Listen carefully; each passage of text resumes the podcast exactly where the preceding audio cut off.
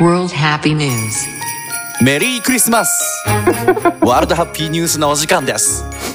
ワールドハッピーニュースは平井と馬場が世界中からハッピーなニュースだけを集めてきてお届けする番組平井と馬場と博多弁が上手な女サンタクロースの3人でお送りしておりますおお。さあ平井さん最近どんな感じですかあの、この間夜通しで仁義なき戦いシリーズ3本ぶっ続けで見たらです ね、やっぱちょっと会社に行くときに広島のヤクザみたいな感じになってしまいました。それでは行ってみましょうワールドハッピーニュース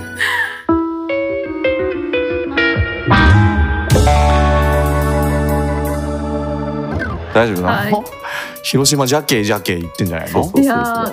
ーすこれさ私もこの間なんかヤクザ映画うん。見てて、はいでなはんかあのドスの効いた喋り方ってあるやんい。うん。あれってなんあるねかすごいいいなと思って、なんか、 うん社会に向かって言ってみたんですよ。なんでよ面白いみたいななんかそしたらやっぱイカ耳みたいなピーンってイカがイカがそうピーンってなってめっちゃ怖いですみたいな仕草したからやっぱねヤクザの喋り方っていうのは本能に即してるんだわって思いました。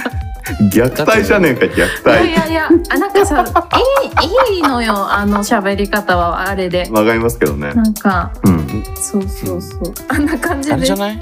うんでも犬とかもんさ、威嚇する時ぐるるるるる言うもんね。ああ、鳴らすあっーて確感かじにでしょ確。かになんかラジャロコラみたい確なか感にじ一緒だ一緒だだ。確かにそうかもしれないえーよくできとうね。そういうもんなのかな、うんやっぱり。いやでもやっぱりねあれ見るとちょっとこううんポケットに手突っ込んで、うんこうなんかやや足がアニマタ気味で肩振って歩くようになるんだよ、うんうんうんう三本見たらそうなる。そうそうそうあれだよね。うんうん。はい。えっとあーだクリスマスですね。そう今回二十五回目ということで、五のつく日は私が博多弁で喋る会ってなっとそっうて緊張よろ1ミしリもく。出てないけど大丈夫ですまだかい一やまだ緊張しとうとって。あそうかおお片弁のサンタが。うん、なんかさっき練習のために平井さんが TikTok で博多弁の女の子の動画を音声だけでずっと流してくれとったんやけどうんそうそう仲間女子高生なんかそれで「ああいいね」とかもそもそ言っとんの聞いてさやっぱ博多弁みんな上手くなってくるでしょ。そうなん五です十回目とかでもそうみんなものすごくめめちちゃゃめめちちゃうゃうままくくなっるかもしれななっててるかめいっちゃうねイティブになっとうかもしれない。はい。といじゃあ俺うわは今日はけでしょうがないな広島ヤクザ弁でいきましょうかねうんうん、じゃあニュースお願いします。ハッピーなニュースをお願いします。冒頭の BGM も今日クリスマス仕様だったね。そうかうんなするほごどいやばい。あ音楽も馬場さんが作っとうけん。ちなみにこの収録してる時マジで無音だからね今今から作るしね。 割り楽しみ。いいねこのクリスマスも来てないのにメリークリスマスっていうのちょっと芸能人っぽい感じあるねそうだね。明けおめとかも言うからねね。そう年末の来週はね、うん来週そうそうそう収録ゆうするくハッピーくるハッピーしてますんで、よろしくお願いします。ははいお願いしまーい。まあねは、クリスマスらしいけあのすごくハッピーな恋愛というかね来ましたよ、うん皆さんもご存知ですけれどもスポーツ報知から12月14日のねニュースで歌った愛子結婚トレンドお入めりでとう。ねすいや幸せにーびなってねっくりマジか、うん。うん結婚しても失恋ソング書いてほしいなどのコメントあそうがね確かにねうんはいまあ、改めましてはい言いますけども、歌手の愛子46歳26歳なの。 46すごいね。うんそうずっと愛子ちゃん46歳なのに、うん変わらんえーよね。 14日うん昨年に、えー結婚していたことを発表した、うん昨年に結婚しましたうんうんこの日、えー東京有明の東京ガーデンシアターで全国ツアー最終公演を開催、うんアンコールに入りファンに向けて報告しましえーた、あ、一番いい報告の仕なるほ方よどね。そうなんだツイッターではね、うんトレンド入りで、うんおめでとうもごうざい全部ます基。本的には祝福と、うんまあ、あと一つ悲しみのね、うん推しが結婚したとかねそういうあーまあねそれもまああるね心地よい喪失感があったりしてね、えーえーえーというわけでございます、いやなんか愛子といえば私「エリアシ」っていう曲が好きなんですけれどもはいよしなんかあの福岡の友達が今日、まあ、同じようなニュース見てストーリー上げてたんだけどずっとエリアシのことをくるぶしたと勘違いしててなんかなんかエリアシがだんだん伸びるみたいな歌詞にをずっとくるぶしは少しずつ伸びるんだって子供の頃思ってたっていう話を見てめっちゃ笑った。くるぶしが伸びちゃうそれもう世界びっくり人間とかの話してんじゃないですかもびっくりバリ可愛いよね。そううあーすごいい話いだ話なはい。はい、でも愛子ってすごいね46歳びっくりだね変わならんんかずよね。ーっと36歳ぐらいだと思ったわうんううん本当ねなんかもう若い若いとか CG なんじゃねえかってことは変わんないけどね変わんないうん、うんあいこです、そうあそうだったっえけ、うん、なんか女じゃなかったっけ違ったっ誰誰けいやいやあなんとかやなあいこですみたいな感じじゃなあー確かいに違うなんかスニーカー履いてるイメージあそうねなんかちょっとそういう感じだよねうん、いやカラオケとかでね歌う人が増えるんじゃないですか、ねそうね、うん多分またこれ優先とかでね、うんうん、いやー流伸れびるちゃうだろうコンねビニとかでもねほんとほんといい話でした、ねねというわけで何ちょっと、えーななんで尻すぼみになったの今なんとなクくリスマスいいねどうしたんみんなえなんかね私博多弁喋らんとって思ったらなんか喋らんと水筒水筒とよって言ったあそうの、ね水筒となんかよとりあえずなんか困ったら水筒とよって言ってもらえば僕たちがメリークリスマスって言うん で好きやけじゃんあちょっとこれからあのプロポーズするから、はいそれをちょっと博多博多弁に訳してはみいる、了解っすえお前のことを一生かけて守りたいんだはいどうぞお前のことを一生かけて守りたいけんそれ女の子に言われるのめちゃめちゃいいね これはもうあれだね紐だね今の今のめちゃめちゃいいねいくらでも養っ今のちめゃえちゃめよちゃいいうちにおいでようちお嫁においでよがそうなるんだそうなるんだいいですねいいですねうん逆プロポーズもいいんじゃないですか、面白いはいめちゃめちゃ良かったですよ今今のところだけね馬場さん、うん後であのあれする時 BGM 抜いといてくださいよ音源として使うから そう ねちょ平井さんもう一発リクエストしたらまあじゃあまあそうだなうーんそうだねそうだねうん真剣に考えすぎやねこれシンキングタイムかこれえーっとえーっとえーっとえーっとええーっとねそうだねそうだねそうだねうーんそうだなちょっとネットワーク障害かと思ったよ今いや真面目に考えてるんですよ今めちゃめちゃ考えてんね真面目に今うんなちょっと思いついたら言うけどあ思いついたら言 うわで後で後で突然教えてねはいうんやっぱこういう時にパッと思いつかないとダメだよね真面目な性格が出とうへねこまないへこまねはい次じゃあお次は願いします、ない次は突然恐竜のニュースするうんね、はい分かったナゾロジーからで来でたすいねつもありがとうございますはい、12月13日です。恐竜はくちばしくちばしなどの一部だけがカラフル色だったという研究。へえおしゃれですね羽じゃないんまあまだあうん、あのね、イラスト載ってるけどね、うんググレーのなんか洋服うにんオレンジのタイツ履いてるみたいになってる。そんな想像図が描いてありますけども、 まあ今そんな感じだよねもうね原宿はい、原宿なんですよ。うじゃんあ行きますよう。んえー、どこだ？どっから読めばいいんだこれ。はい、行きます。はい恐竜の、えっと、体色についてはですね現存する鳥類と恐竜の共通祖先である古代の、えー種竜類種竜類うん主に竜の類って書くね、うんの皮膚やえ組織の色に関する広範な研究、えー結果がヒントになっております研究チームはそれと合わせてカメやワニおよびん4,000種以上の鳥類を含む、えー恐竜の現存する親類に明るい体色があるかどうかっていうのをえー分析しましたうん本調査で調べ調べた色は鳥類が食物から抽出した色、うんうあんあ赤オレンジ黄色といったカラフルな色素の一種であるカロテノイドに由来するものですへーカロテノイドは、えっと、褐色や、えー黒色素うん黒色だね、黒色の元のように化石化しないため、うん恐竜のうん体色の手がかりを探すにはへー生きている生めっちゃおし物をゃれ調べる必要があるんです、うんな化る石ほ化してどくれねないんだって、うんへねー色抜けちゃうんだってねはいはいというわけで、えちゃえ調査対象となった計4022種の鳥類のうち約54%が鮮やかな色をしておりそのうちの86%は羽毛以外の部位だけで明るい色を表現しておりました、うんあの要するにうん体に色がついてるってことだ皮膚に、うんうんうんへー動物の皮膚にはなるほどじゃあオレンジとか赤とあれかアバターのみ色たいな皮膚が青いみたいなそう赤は赤とかバージョン、ンうんはいえっとまあ要するにですねえーこれらの結果から共通祖先ね種竜類うん昔の恐竜の体に明るい色が存在存在する確率はうん50%であると推定されました。えー、じゃあ割とこう恐竜が生きてた世界っていうのはカラフルだったんですね。ね確かにそうだよねでもなんか一方でうんうん羽毛やうん羽毛に爪とか羽毛に明色明るい色があった可能性は0%でへー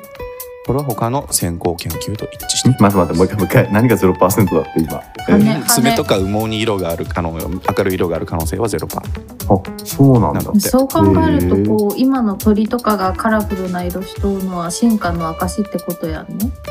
なるほど確かに羽がねいろんな色があってってことね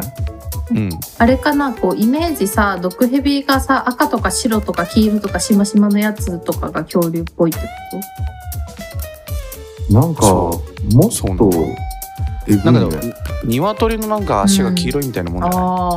あーわかりやすい。めっちゃなるほ教どえるの上手や ね。さすが元塾講 師英語の胸を張っとうね。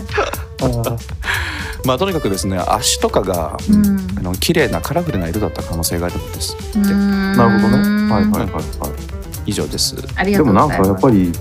恐竜ってさ、うんとにかくうちとか馬場さんがうんなんかこう小学生だった時の姿とさ全く違うじゃん、わわかるそうなんだよなんかこの20年ぐらいの間の恐竜研究って飛躍的にそういうこううん化石として残らない部分についての研究が進化していて、うんもうそれこそ私と馬場さんがまだ小さかった頃のティラノサウルスって基本的にはもっとまっすぐ立ってたしうんあねね、なんかあの首長竜とかもすごい首がバシッと霧みたいに上に立ってる姿だったし毛なんか絶対生えてなかったし、確かに。ねねなんかそれがいつの間にかなんかもうどんどんどんどんなんかこういう毛が生えて最後なんかもうオレンジタイツにディスコフィーバーみたいになっていくわけですよそうだよなんかポケモンみたいくすっとくすって感じよ遺憾ですよねちょっとなんかあれ最近はハルキ気ゲニアの前と後ろ逆だったって研究が出たしね。へーああいましたねねいやでもそれはでもやっぱりね恐竜だって一番最初はさイグアノドンのあのうん。親指の爪っていうのは牙だったんじゃないかってところが始まってるわけじゃないですか。なんかやっぱそういう誤解スタートなんだろうなって思うんだよね。うん。だからなんかまた次の研究ステージの一番最初のところにいるっていうのはなんか多分自分たちがまた生きてる間にどんどん研究進むんだろうから楽しみだなって思いました。うん知識のアップデートをしていこう。ね。自由な発想でよろしくでしていこす。うんはい。想像してみよう。はい。はいどうぞ。あ次。次はそうか。私ですね。すいません。あのもうすいま今さっきからね、ずっとね、南アにね、片手で何言ってもらおうかなっていうのをなんかね、原一生稿懸命考もえうて。上の空じゃん。ちょっと一回もうそれ消化しとかない と響くなんか今わ後 に。 DM 来たんですけど今これ読んだらいいんですかお願いします DM はい、お願いします。うちはわざわざ結婚するとかいう意識なく自然に一緒に暮らしとっていけたらよかなちょっと待ってやめてよ令和バージョンのプロポーズすんの令和版の。うちはわざわざ結婚するとかやなくって一緒に自然に一緒に暮らしてていけたらとかなうんダメ なんだよ。なんだろうよもう。文字にされるとそれはそれで難しいってことうんなんだろうなこうリアリティがありすぎますね本当そうに。だよね。うんなんまあかだかめらっちゃ分かりみが深いいやそうそうだから私が今出したリクエストっていうのはなんかこう結婚しなくちゃいけないんじゃないかと思って男の方が一生懸命、うけけ結婚しようみたいなこと言いました、うんでそれに対して女性の方 がいやいや私はわざわざ結婚するっていう意識なくて自然に一緒に暮らしていけたらいいなと思ってるよっていうのをえ博多弁で言ってもらおうと思ったんですけどわかりましたじゃあえちょっとそういう前ストーリーあったのねっていう理解の上そうそうそうそうねでそうねそれがないとダメ男のプロポーズに対しての受け、ええ受け返答なんはい、ですそう返答ですじゃあおさ願いしま、すちゃんと平井さんからそれ言わなきゃじゃああのほらまずなるほど結婚しろってまず言わなきゃうはいなるほど焦って。じゃあちょっとここかじらゃあじゃあそういうシーンでちょっと今頭頑張って切り替えるから 頭切り替えてます BGM はいじゃあいくよ BGM オフ。ぼ、ぼ、僕、一生懸命考えたんだけど、南さん、やっぱり、け結婚し、結婚した方がいいんじゃないかなと思って。いや尊厳言わんでもよかようちは一緒に自然に暮らしていけたらいいけんそんなでもありがとう俺はどんな気持ちになればいいのよこれ聞かされて何なのこれはもいや男も大変っ すね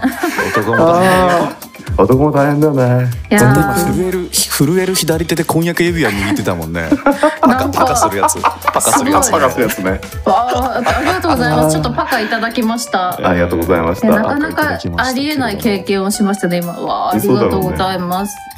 資 格断るようなえ今のってさで断るようなも受ける断るような受けるようなだけどでもまあ本心だよねまあそうなんですなよんかそ一緒のにいよってことそう一緒に入れたらそれでいいけっていうやつうんえじゃあそれってどどどういうってなった時にうんなんか「雨は夜更けすぎに」ってなっていくわけですよき っ令和版だねことれ、ねいいですよまあね、まあそうですね男男が強いとかじゃなくて女がねええ引くっていうそうよああいいじゃないいいんじゃない新しい価値観ああ一生懸命考えてよかったう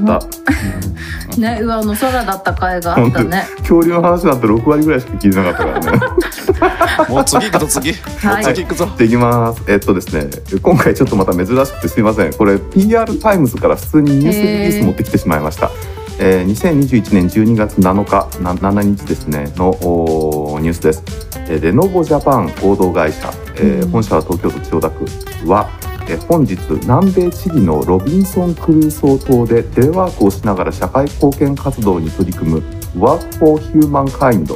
プロジェクトを発表しました。うんこのプロジェクトは究極のテレワークを体験し社会貢献するというもので、えー12月31日金曜日まで申し込みウェブサイトで受け付けておりますでこれは一体何をするのかというですね話なんですけれども、まあ、日本でも定着しているテレワークなんですが、えーポストコロナ時代には日本国内を含めてどこからでも仕事ができる働き方がやっぱり求められていますよと。でレノボが10カ国1万5000人を対象にアンケートを行ったらしいんですけど回答者の61%がどこからでも仕事ができるんだったら地域コミュニティへ恩返しをしたり社会へポジティブな影響を残したりすることが大切だと回答したということで、えー今回日本から遠く離れたロビンソン・クルーソー島というところでテレワークをしてもらうで社会貢献活動の両立をすることをレノボがサポートするということで、まあ、ロビンソン・クルソー島というのは、えー医療や教育へのアクセスとか環境劣化外来種など多くの課題に直面しているらしいんですけれども、えー、とレノボは高速インターネット接続を含むさまざまなテクノロジーデバイスやサービスソリューションを提供しますので、まあ、皆さん一緒にコミュニティの人たちと一緒に何かこう街を良くしていくっていう活動をやりましょうっていう話らしいです。面白いですねええで渡航期間はですね22年の3月1日から4月10日までの約1週間という、あ短めなんだそうなはのいえー週に20時間のボランティア活動参加が必須条件ということで、えー条件としては所属先の企業とご相談の上でご応募くださいということです。はい、ロビンソン・クルーソー島ねそんな島があるんだねちょっとねどこなのか全然分かんなかったんですけど、約900人ぐらいの人が住んでるらしいんですそのロビンソン・クルソー島のパンサン・パン・パウティスタっていう町でこれはラテンアメリカで最も人里離れた場所にある田舎のコミュニティということで、うんはいアメリカでもなんかめちゃめちゃ自然豊かなところらしいですよ。でねあのというわけであの余裕がある方はぜひご応募会社と都合つけてね、行っちゃおうかなうん、馬場さんいけるんだねきっとねなんそうねかうちらの収録がちょっと時差があるぐらいで、あそうかなるほどね確かにうん、それ大丈了夫解大丈夫最近は馬場さんこれ多分早朝とかにやることになると思うんですけどねこの収だ録からもう「ああだべじゃ」とかなってかもしれないっていうことね現地の音をサンプリングしてどんどん番組にあ入それれめてくちゃめちゃいいじゃんよかっこいい変ねな鳥とか後ろ鳴いてんのねる、ね「キャッキャー!」みたいな「何ですかうん今のは」っていうはいうん、いやあーー夢がありますねは生活がどんどん変わっておりますけいすどごいですよやりたいです、私人生で一度はそういうねほんとほんとうんうんちょっとねそういう意味で私テレワークできたので、あうのん昨日大阪にいたんですけどね、ううん大阪のニュース次ありん、ますよ、おおお願いしよますろしくですはいえー通天あ共同通信からねはい14日の記事12月、えーとは通天閣に全長60メートル滑り台ねどういうこと60メートルの滑り台誰が滑るの22年ゴールデンウィークオープンへこれからなんだへへーはいえーっと大阪市のこのね皆さん知っても通天閣の運営会社がですね13日通天閣のあ新たなアトラクションとして全長60メートルの滑り台タワースライダーを設置することを発表したうん2022年ゴールドゴールデンウィーク頃のオープンを目指しますうんでどういうものかっていうと通天閣の3階の、えーうん中間展望台から、えー地下1階までエレベーター上のエレベーター塔の外側に透明なチューブを螺旋状にこう配置してえー、楽しそう。通天閣を見上げながら、えっと高低差約27メートルを10秒で滑り降りる早く、映画みたいだね。映画のワンシー早いン。うん一瞬じゃん。えー運営会社通天閣観光の高井高光社長は観光業界は厳しい状況が続いているうん少しでも明るい話題を提供して大阪観光の起爆剤になればと話しましたはいへえーーお尻かゆくならないかなやっぱりその高速でねねねまあでもこれきっとマンションでいうと7階とかそのぐらいかな高さえ的避に難は。用の滑り台みたいな感じってことあいやなんかねもっとどっちかっていうとなんかあのウォータースライダーみたいなチューブになってるやつがあークールへー螺旋状にこうグーッと降りてくるみたいな感じね乗りたい楽し乗りたいねちょっ乗とりたいね。やってみたいかもなんかプールのウォータースライダーもなんか人生でやらないまま大人になってしまってなるほなるどほどやりたいな、やりましょ普う。通に楽しいよねううんん楽しそううんいやーでもこれすごいななんかさわかんないけど、うんこれちょっと私がそういう仕事してるからかもしれないんだけど、うんなんかさもう通天閣とかそういうレベルになってくるとさ手つけちゃいけない雰囲気あるわけ建物に。ううんんでさなんかそういうものにさこうまあ仮説なのか本説なのかよくわかんないんですけど、うんいつまであるのかとかねでもなんかこういう滑り台とかつけちゃうっていうのが、なんかやっぱ大阪ってすげえなと大思って阪っぽいね確かうに、んいい意味でですよ別に、悪い意やっ味でちゃはおうなっくつってねそうおもろいやんっつってね思いなんですよでやっぱりなん昨日か、もねあどうぞはいあごめんなさういんもう電車広告とかうん大阪見てても全然発想が違うのよなんなかそギそうだろャうねグ、ギャグというかうそうなんかもうおもろくおもろいこと書こうっていう感じになってうるからねんすごいよ本当にあの街は なんかやっぱ滑ることに対する恐怖心あるからいいんじゃないですかつってそういうことだ ね思いっきりお滑前っ思こわよないとでって滑るのがそこにかけてんのかうんなるほどそんな気がするあれじゃないだからこの滑る前になんかつまんねえこと言っておもろないねんっつってバーッとバーッ滑るっていうそうねいうことわあめっちゃテレビ 出そうロケロケでめっちゃ使われそうあれそれブランチでやりそうブランチで、えー、おうもろ、んいいですねでもやっぱりなんかそのそう何話そうと思ってたかというと、うん落語落語って私はどっちかというと古典落語派なので、はいあんまりこう現代落語は正直言うとそんな興味ないんですけど、うん現代落語って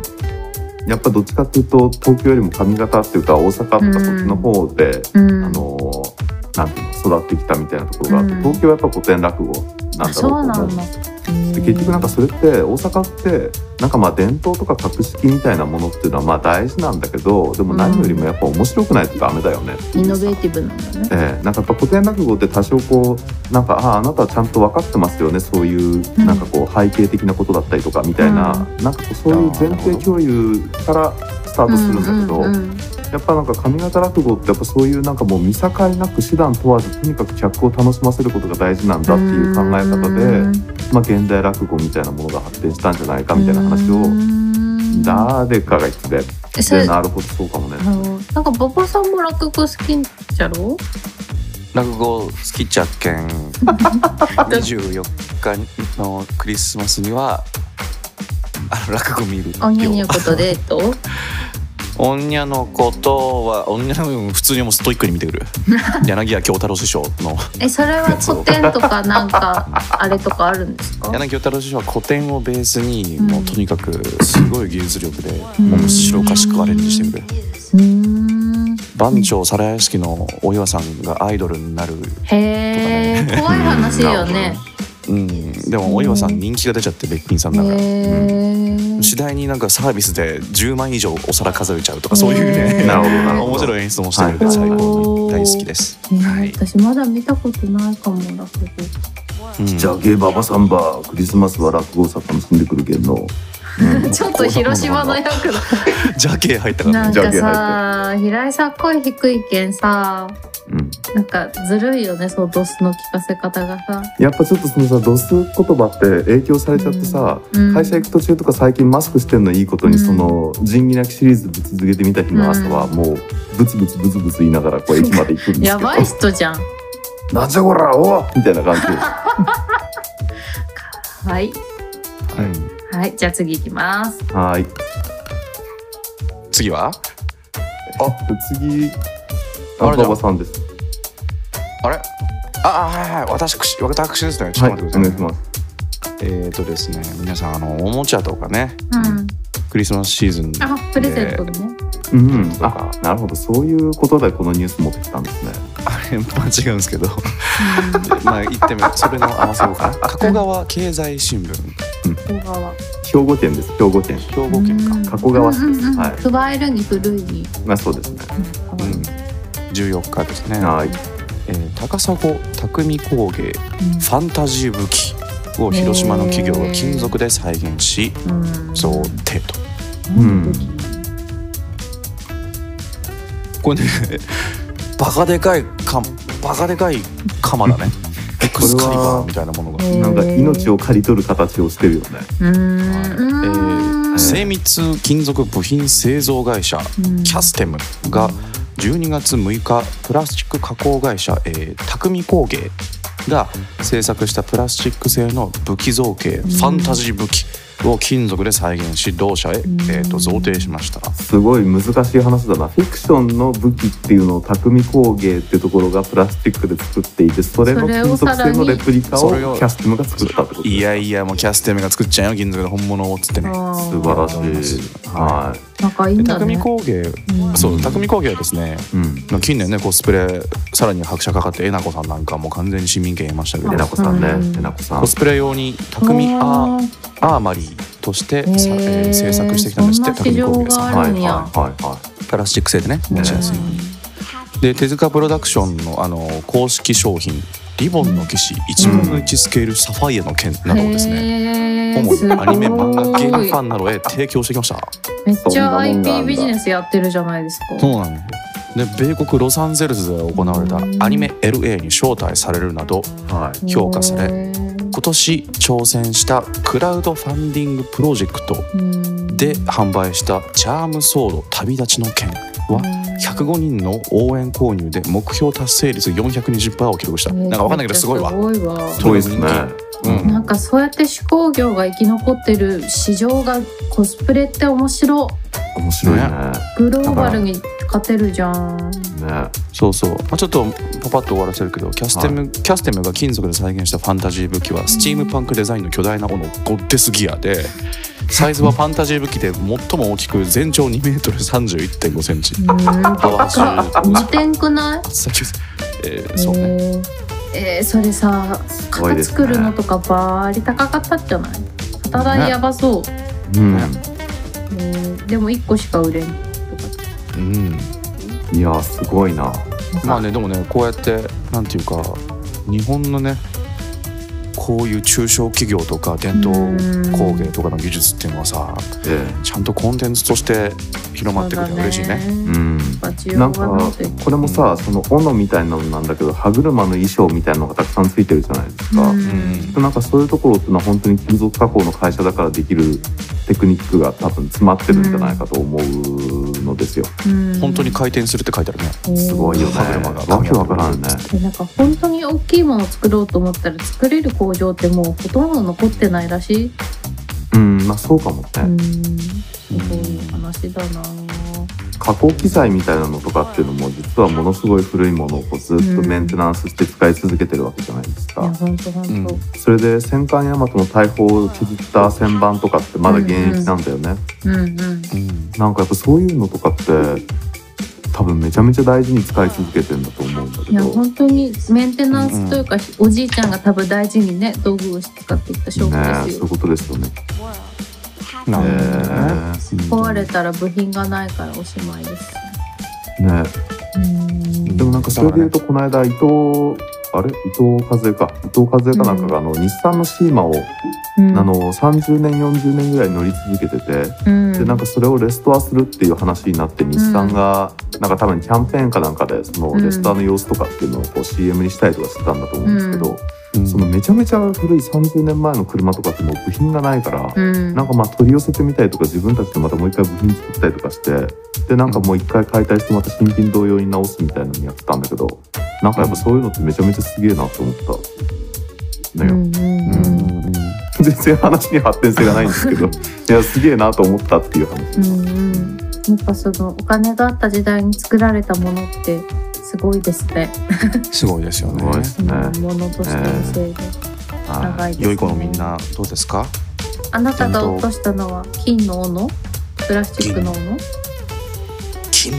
金って答えたいよね。うんわ、かるよ。でも正直者でいないと ね。プレゼントもらえないよ。プレゼントにどこですかい、そういう話につなげなくちゃいけないプレゼントもらえないよ。クリスマそうスいだうから話ねにつなげなくちゃいけない。 2メートルって結構箱でかいですね意外と三十キロって書いてあったよ。三十キロ。重っ持てるよね。重いなギリギリ。いやいやいや持てない よ小何小三くらいの重さでしょ。小四くえらいの。多分あのデッドリフトじゃないと持てないですねお尻じゃないと持てないな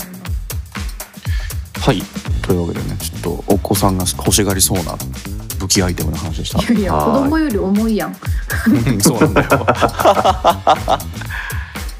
えー、さてそしたら今あれのコーナーじゃないです日か。は今日はあります、おある日や。じゃあタイトルコールいってみましょうか。は ーい。じゃあいきますよ。せーの。南や。あ、ちょっと大丈夫ついてきてるついてきてる。うん、ついてきてるよ。もうついてきてるよ。もう一回行きましょう。もう一回もう一回行きますよ。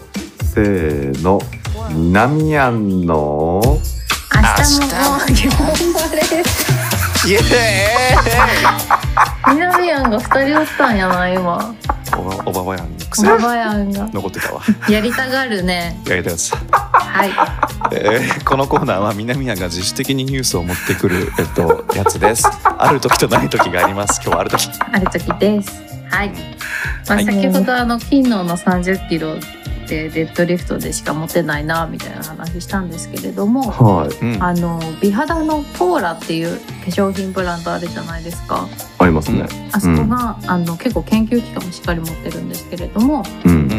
ん。美肌のポーラ推奨1日10回でシミを防ぐ筋トレってっていうことでなんと筋筋トレトレがそうシミに効果があるという研究をポーラが発表しました。これうん本当に大丈夫ですか？なんかこう飲むと脂肪がドバドバ出るみたいなのとは違う。そういうのじゃ違うこないれ。はポもーうラさんだから体の中の話でそのはい美肌には体の筋肉量が関係しているということがポーラの研究で明らかになったと。へでーその筋肉量が多い女性の方が顔のシミが少ない。でしかもその物質の名前がマイオネクチンといってちゃんとあのあるんですね。あるものなんですはい体の中で、はいメラニンの生成を抑える働きがあってこれが筋肉から分泌されていたと。へえ。しかも下半身の筋肉が大事らしくってうんだからあの本当デッドリフトとかスクワットとかいうメニューがいいです最近ねおしお尻を鍛えてるそううん女の子も多いですけど、お尻の筋肉なんか流行ってますよね。いいですよお尻とシミ対策を両同時に行ってるいやめね。っちゃいいじゃんやっぱ尻だよなんかあってんだね尻シミと尻が ね。なんか 上手あら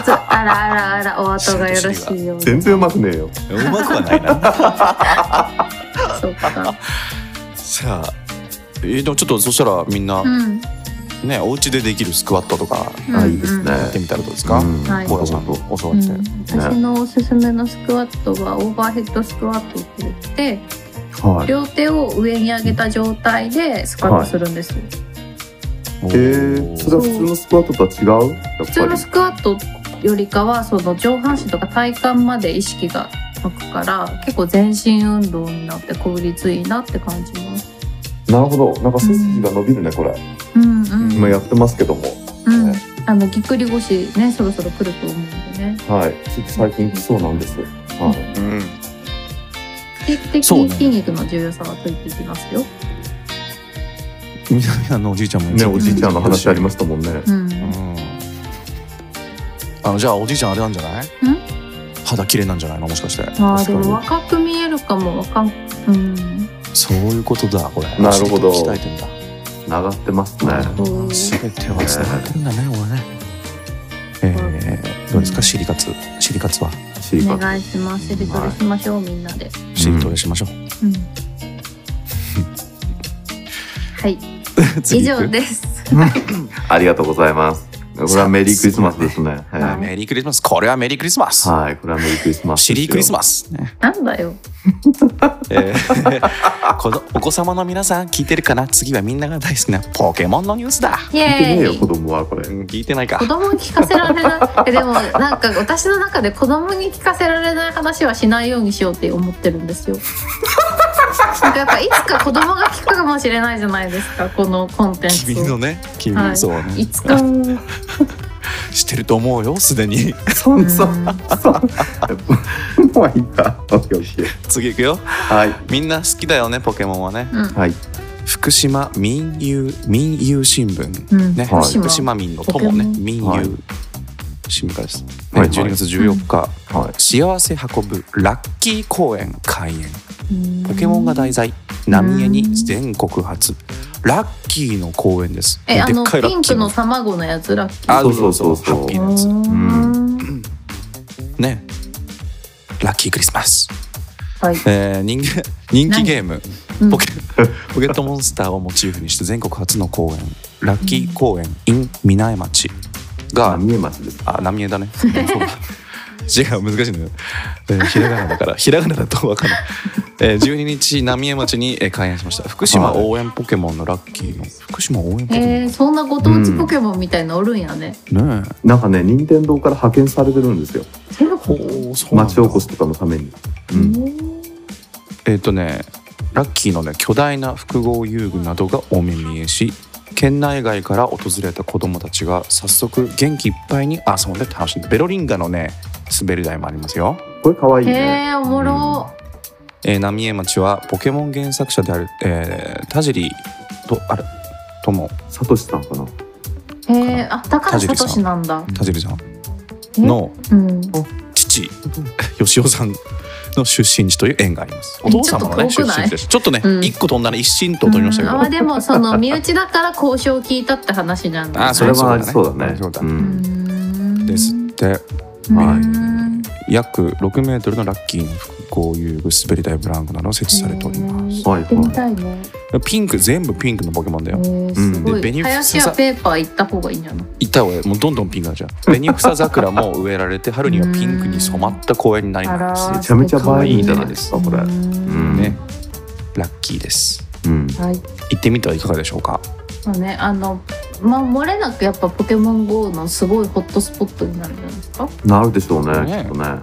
なんかジムとかになるんじゃないですか。う全ん然わかりませんけど。めちゃレアポケモンいそう。ね、でもなんかこのラッキーの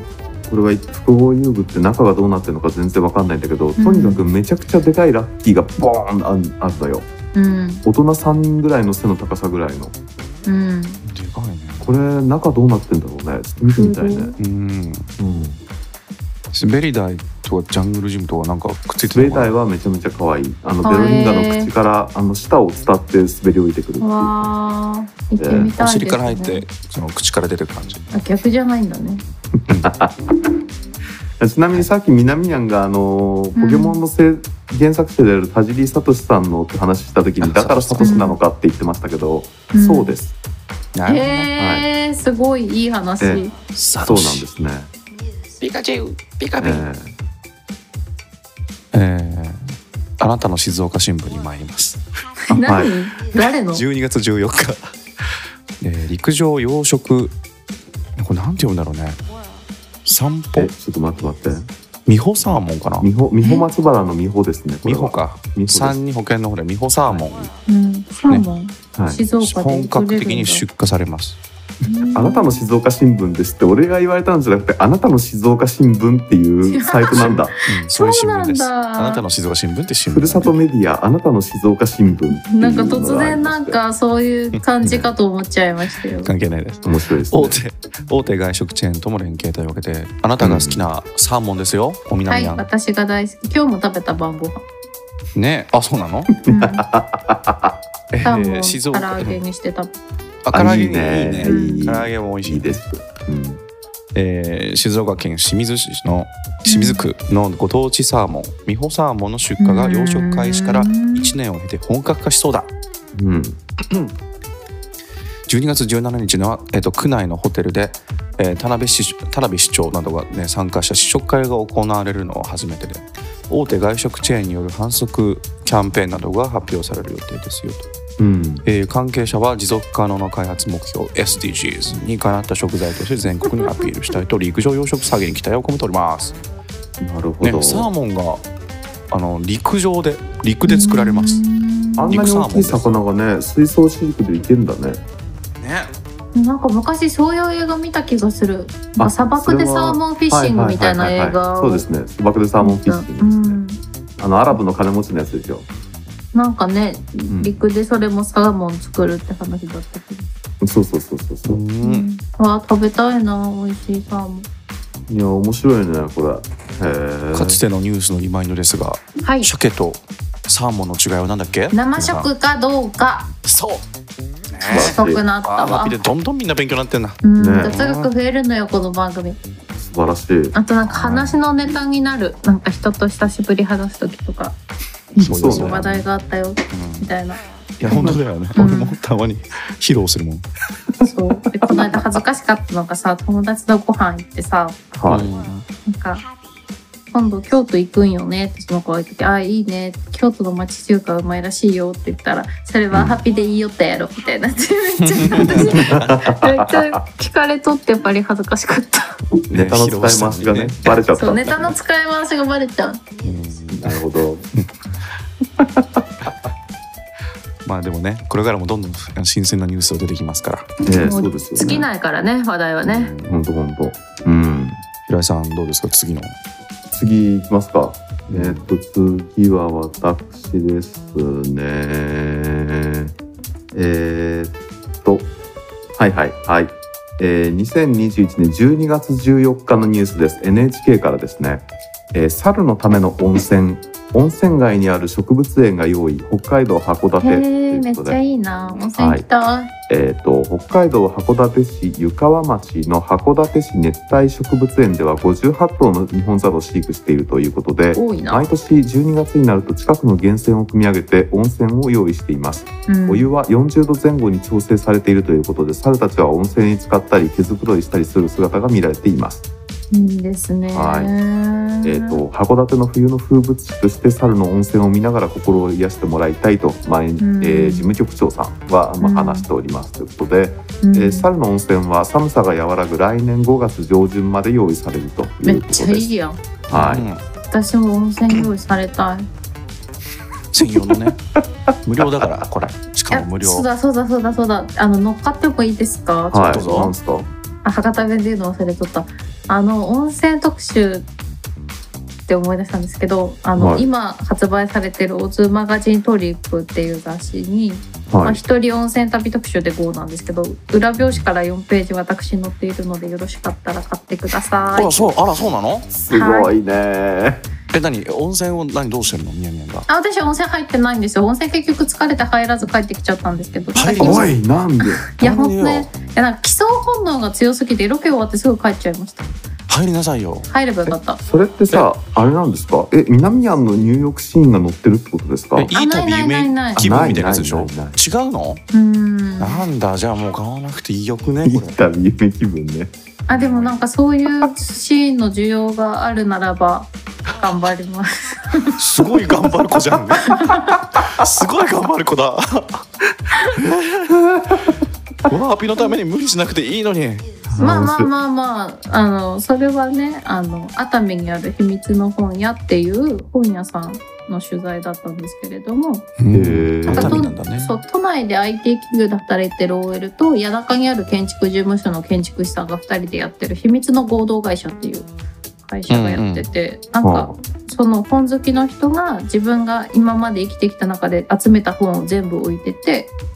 ああ来なたるほど人は自由にそう借りたり買ったり。んあ買うこともできるんそうだできるでお店とかじゃないから普通に自分で鍵借りてな決るほめどてねみたいなもう人の善意で出来上がってるっていういろんなのありますねいや今とっても良かったですなんかあんまりない形でしたね、えそうだーうん、ねうんワールドハッピーニューヨークだ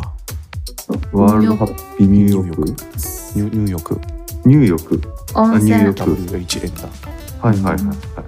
そういう企画も温ありたいで泉すね会もそう私来年めっちゃ温泉行きたいって決めてて今うん来南年ややっんだけ温泉からお届けするってやつやるぱり声がハウルんやろそうハウルというかモコモコジャボジャボジャボジャボってこうやって源泉かけ流しの音がするっていうあそれはそれみたでい癒なされそうねカポーンみたいな音がするあいいねあの桶がひっくり返る音だそうですそうカですポンっつってえ途中でのぼせるけん足湯になるやつよねうんああいいねいいですねいいですねうんやりましょえー、あなんかこの間俺すごい自分が温泉入ってよかったんだなと思ってたんだけど全然違った馬場さんとサウナ行った話だったわ うんこれはもうなだんかからもう話しましたねうはウェルビーねウェルビーウェルビねえーよかったですけどね、ええーー温泉もね本当に入りたい季季節ですから猿も入りたいよどんどんどんどん猿も入りたいでございますよはいえーいやいろいろありますね面白いですね、うんうんでもなんかさ私がですねその学生の時に年賀状をまだその時は出すカルチャーがあったので、うんうんなんか年賀状用にグラビア撮ったんだよね自分 の。でまただったのかそれあいやいやあのうちにあのそれ引き伸ばして飾ってあるやつ なんですけどで、まあ、その写真を撮った時にこんな年賀状ができましたみたいな感じで、まあ、知り合いに送ったの女の子に。でそしたらさ、まあ、その女の子が多分まあまあいかれてるってのはまんだと思うんだけどさ、なんか私よりも色気があるのがムカつくからちょっと待てみたいなこと言われて さその後なんか普通にあの温泉のうん露天風呂みたいなところの、あのヒノキでできてるこうなんていうんですかね浴槽うんに後ろ向きに腰掛けてる全裸の写真っていうのを送ってくれて なんかたださのサービスショットじゃん。いやすげえなこいつはみたいな、これはえってええ、い地う女だな。のがありましたね。うんえーぜひいやこれ皆さん何を想像していいかわかんないと思うんですけどなんかバスローブ姿の平井さんが畳に横たわってる写真が引き伸ばされうんてよく覚えてる月ね刊平井って書いてあってあそうですそうです。はなんか月あの平雄一ねい。うんなんかアラーキーが撮ったみたいな写真ですよね。あれは全部でも自分で撮ってるんであの三脚に一眼置いてセルフタイマー で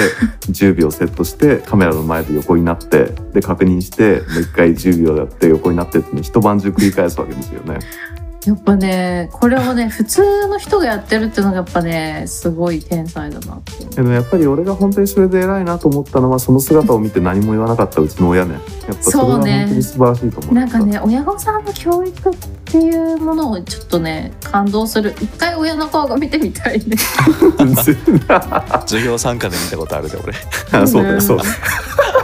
どういう家庭で育ったんだろうなでもきっといいきょいいご家庭だったんだろうなみたいなでもなんかやっぱりね私はねそういうのって馬場さんの影響だと思ってるんですよ自う分で。ーんでそれ女装の自撮りが違う わしてないよ違うわ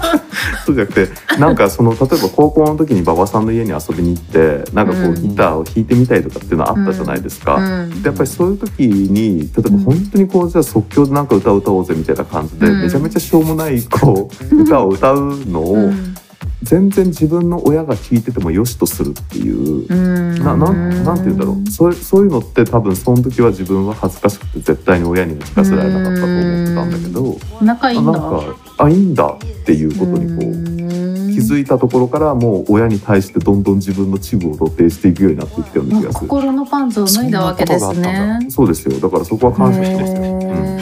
人って影響し合うんだなうん私も高校の頃出会っときたかったです馬場さんに。いやだって俺ひらにゃんがそういうネカマやってるから俺も俺はネカマメルカリネカマになったし俺はネカマはやってない相互作用が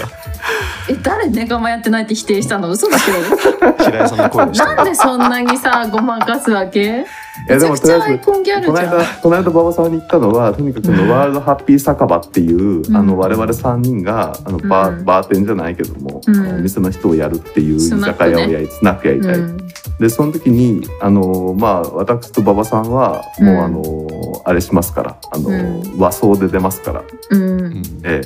え、であの南庵はむちゃくちゃボディコンのキャバクラの女の子みたいな格好で出てもらうっていう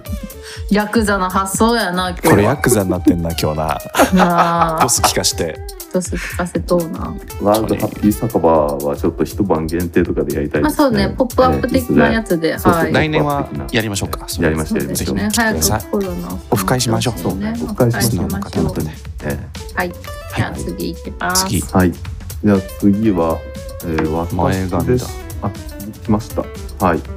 えーっとですね、少々お待ちくださいね。はい、行きます。えーっと、L です。L、L ってあのファッション誌の L。あエルジャパンのがエルついにエルから来たへーはい。ファッション12なん 月 L から来たとか、俺が見つけてきただけなん で、そんな提供を受けてないんでね。 はい。で、L ガールの12月11日のニュースですね。えー朝起きたら前髪がなくなっていた。就寝中、モルモットに前髪を噛みちぎられた女性が話題にってい うことで、全然ことよ L, L あーとは1ミリもあれなんですけど、えーまあ、ペットと暮らしているとちょっとしたトラブルやハプニングはつきものだけどうん髪の毛がなくなるなんてことは珍しいのではということで、えーアメリカケンタッキー州で美容師として働く、えーガラ・しかも美容サ師リなんバやンさん、はいうん以下ガラさんは、えーモルモットのディキシー君と暮らしてるらしいんですよ。うんで2021年11月に感謝祭のディナーの後すっかり酔っ払ってしまったガラさんはいつもはケージの中で寝ているディキシー君を抱きながら寝室の床でそのまま寝てしまったということで、 えっ、とその後ですねちょっと待ってこれはどういうことなんだ 前髪食べられたんでしょいやそうなんだけどなんかちょっとこの記事がおかしいのかな、えっ、とあまあとりあえず床にはうん昨晩までガラの頭から生えていたはずの前髪がということ でどうやら寝ている間にディキシー君がガラの前髪を噛みちぎってしまったようだとこの事件を紹介した動画は850万回再生され大ヒットでガラさんは「モルモットはいろんなものを噛むけど今まで私の髪の毛は噛んだことはないわ前髪が元に戻るには半年から1年ぐらいはかかりそうね」ということで苦笑しているということでですねへえモルモット髪食べちゃったんだそうらしいです鮭も赤ちゃんの頃私の髪食べてまし髪食べがちなのねこれたなんかねあそうなんか遊んでるつもりなんですよ多分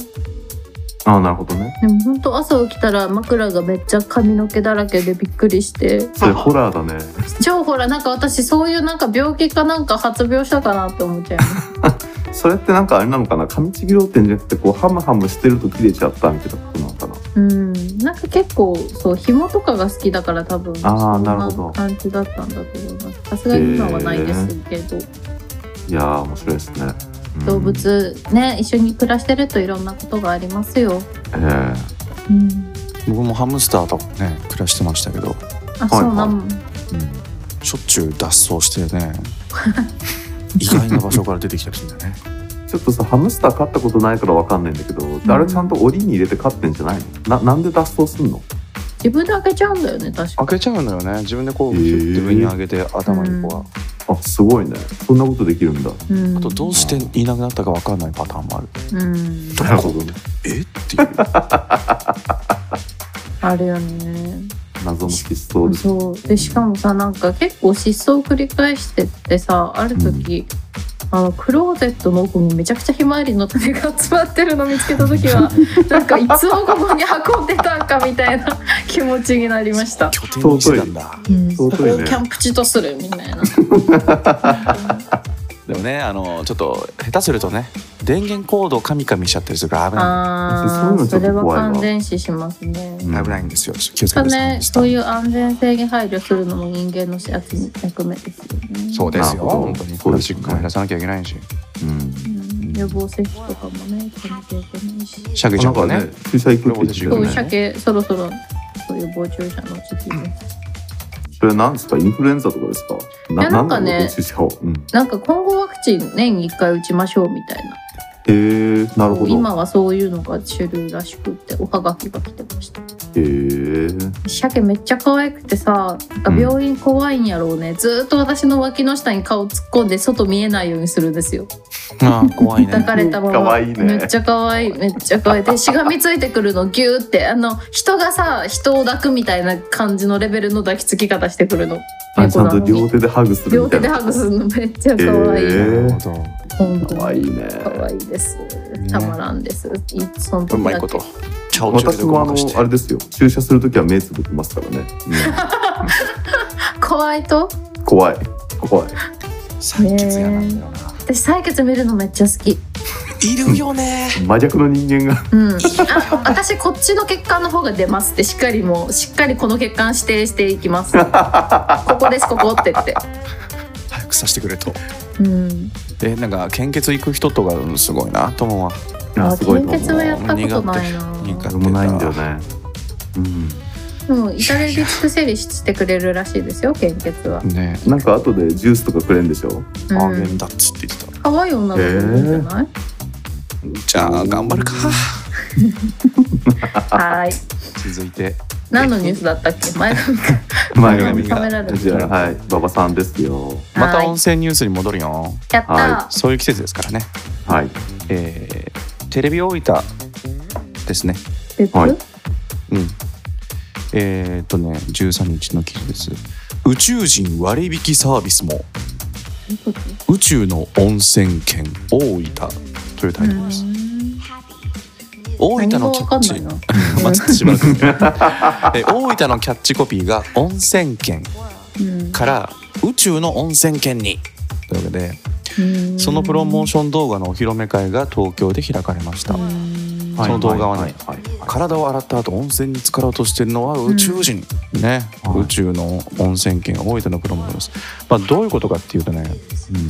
えー大分空港はアメリカの企業が人工衛星を打ち上げる拠点宇宙港、うん港ね、うん、うんそういえばそうだったわそうなの忘れてたうんそうですそうですスペースポートになるんだよっていう、早ければね来年から打ち上げが始まると、うん、はいはいほんでこれを機に県では大分を宇宙の温泉県として県内外うん県内外へ発信していくことになり東京にあやる、えー県のアンテナショップ読めねえなんて書いてあるザザライ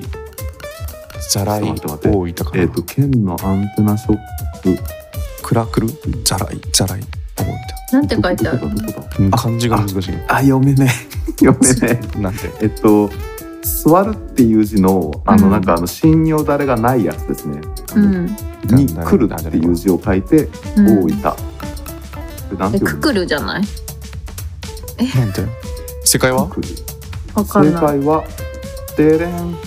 えー、っと「ざらい」ですザライだ合ってたザライかや合ってた、ったザライ大分でマスコミ向けの発表が行われましたすごいなんか分かったらざらいっ瞬て間何自信満々にザライ大分だよね、うんなんか前澤さん帰ってきたらね、ぜひ大分で温泉入ってもいいんじゃないですか。でこれは前澤さんにぴったりのキャンペーンもねありますのでちょっと後半も聞いてくださいね、はいえー特別ゲストにはですねあの山崎直子さんね宇宙飛行士の来ましたうよ、んはいはいはいはいトークセッショ山ン崎直子さんだ高橋直子さんだと思ってたちょっとち 顔と名前が一致せんやん。これでえー今回のねちょっとこれ皆さんお得な情報なんですけど今回の動画制作に加えて、ね、PR はをいするためにですね、はい県はいの宿泊施設で、県内の、はい自分は宇宙人であるうんと宿泊客が申告すればうんさまざまな特典や割引が得られます、うんその名も宇宙人割を12月16日から始めることにしま した。面白いじゃんご活用ください。ありがとうございます。行こう。ちょっまあまあまとあ宇宙人です。うん、講義の意味では我々は宇宙人だからね。そうですよねそう。ですうね、ん星の子ですから。星の子ですよね前澤さんもね、晴れて宇宙人宣申告してください。ね皆さんあれですかその時は何星人何星人ですか何星人っていう系でいきまえすクリプトン星人しかわかんないです。うんクリプトナイトでヘロヘロになっちゃうやつだね。 スーパーマンのね。スーパーマンスーパーマンンの故郷です。スーパー星マでンすけどね。なんですか？えー、俺はね俺はバルカン星人ですねバルスタートレックのスタートレックあーはいはいだ。バルカン星人ね。え、なんかてっきりセーラームーンつながりで言うかと思ってた。ああそれで言うと、マーズでしょえーでまああとはあのあれですね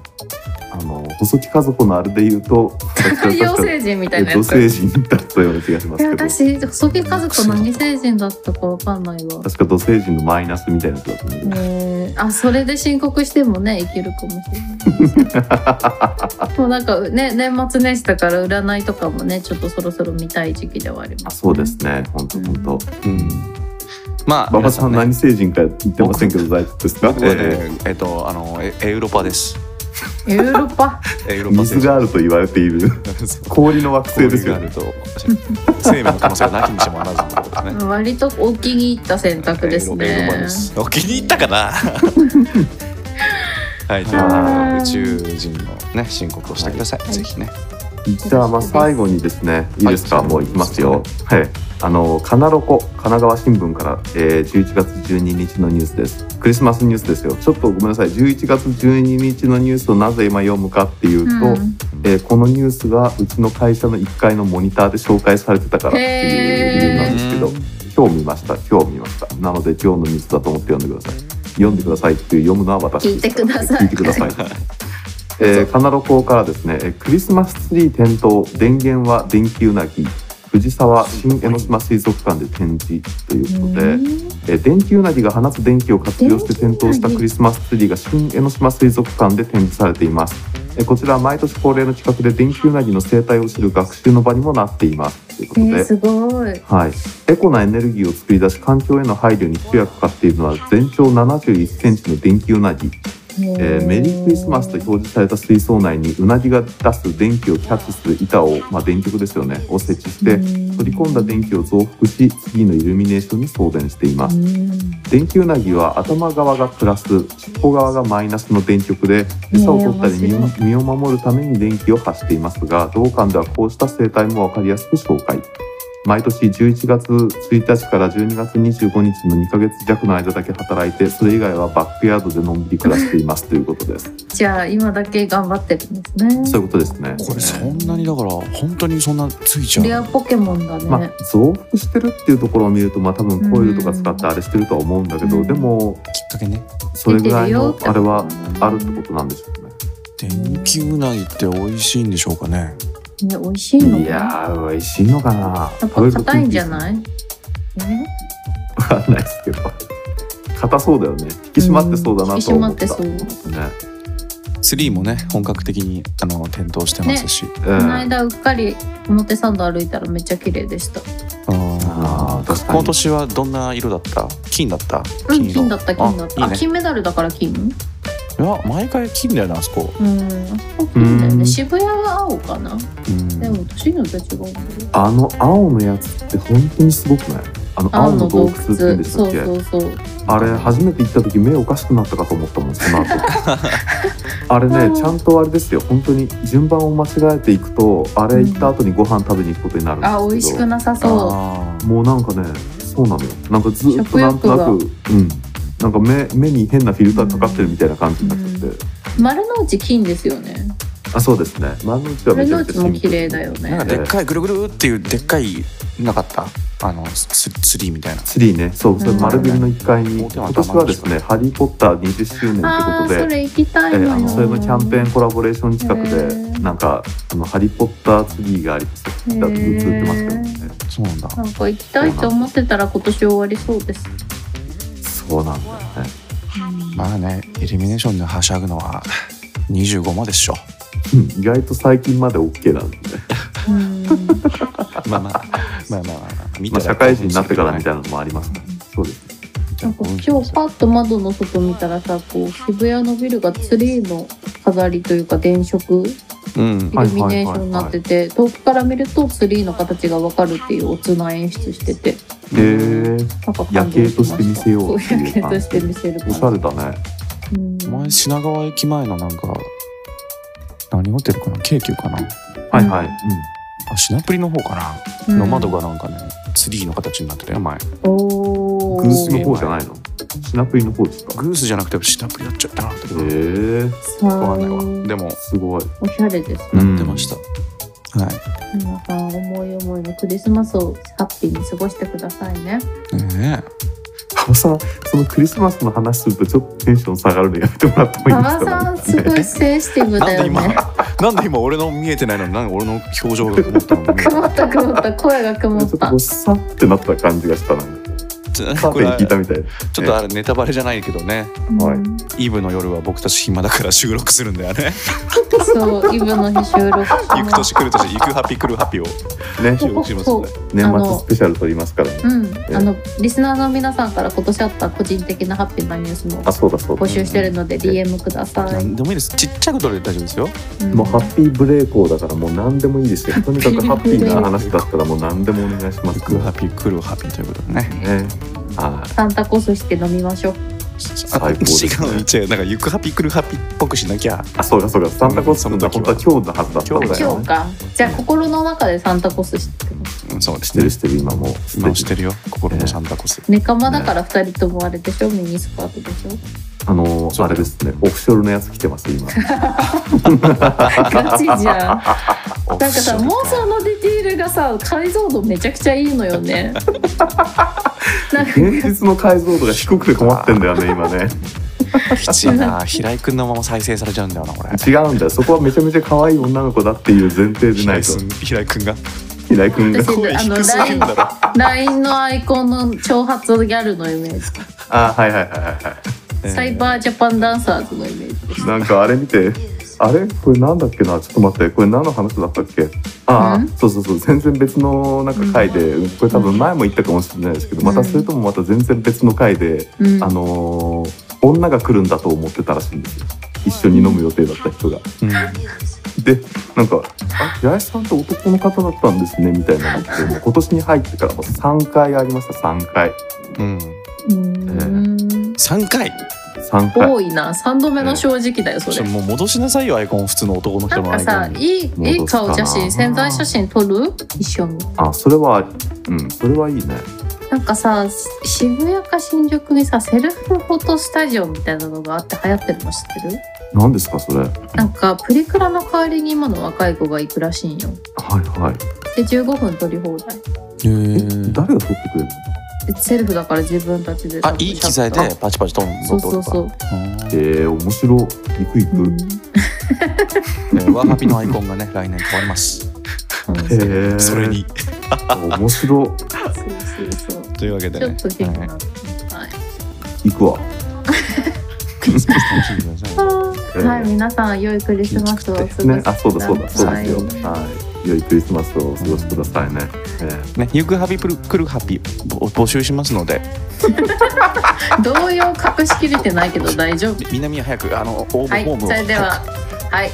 ワールドハッピーニュースでは皆様からのメッセージをお待ちしております。何言って送るりのか先分かんないんはだよな番組インスタグラムメッセージフォームより、アットマーク WHN アンダーバーインスタ。インスタはアルファベットで INS です。ラジオネームを忘れずに。あとこの博多弁企画って本当に最初の15分ぐらいなんだよね。もう忘 れちゃってるね毎回毎回。いや違うよやっぱ敬語喋るとさ博多弁じゃなくなるっていうさうん今取ってつけたかのように急に。というわけでじゃあ、また来だんだん甘くなると思うけん聞いとってねえーわかりました。聞いとってねはい、じゃあ皆さん次はあの年末スペシャルゆくハピくるハピの方でお会いしましょう。年内最後の回になります本当はだいね、まあ、今年も1年間どうもあまだそれダメだ。それ次回言うんだもんな。はい。じゃあえっ、と はいここまでのお相手は平井とパパと南バイ谷でしたバイババイイ。メリークリスマス。クリクリ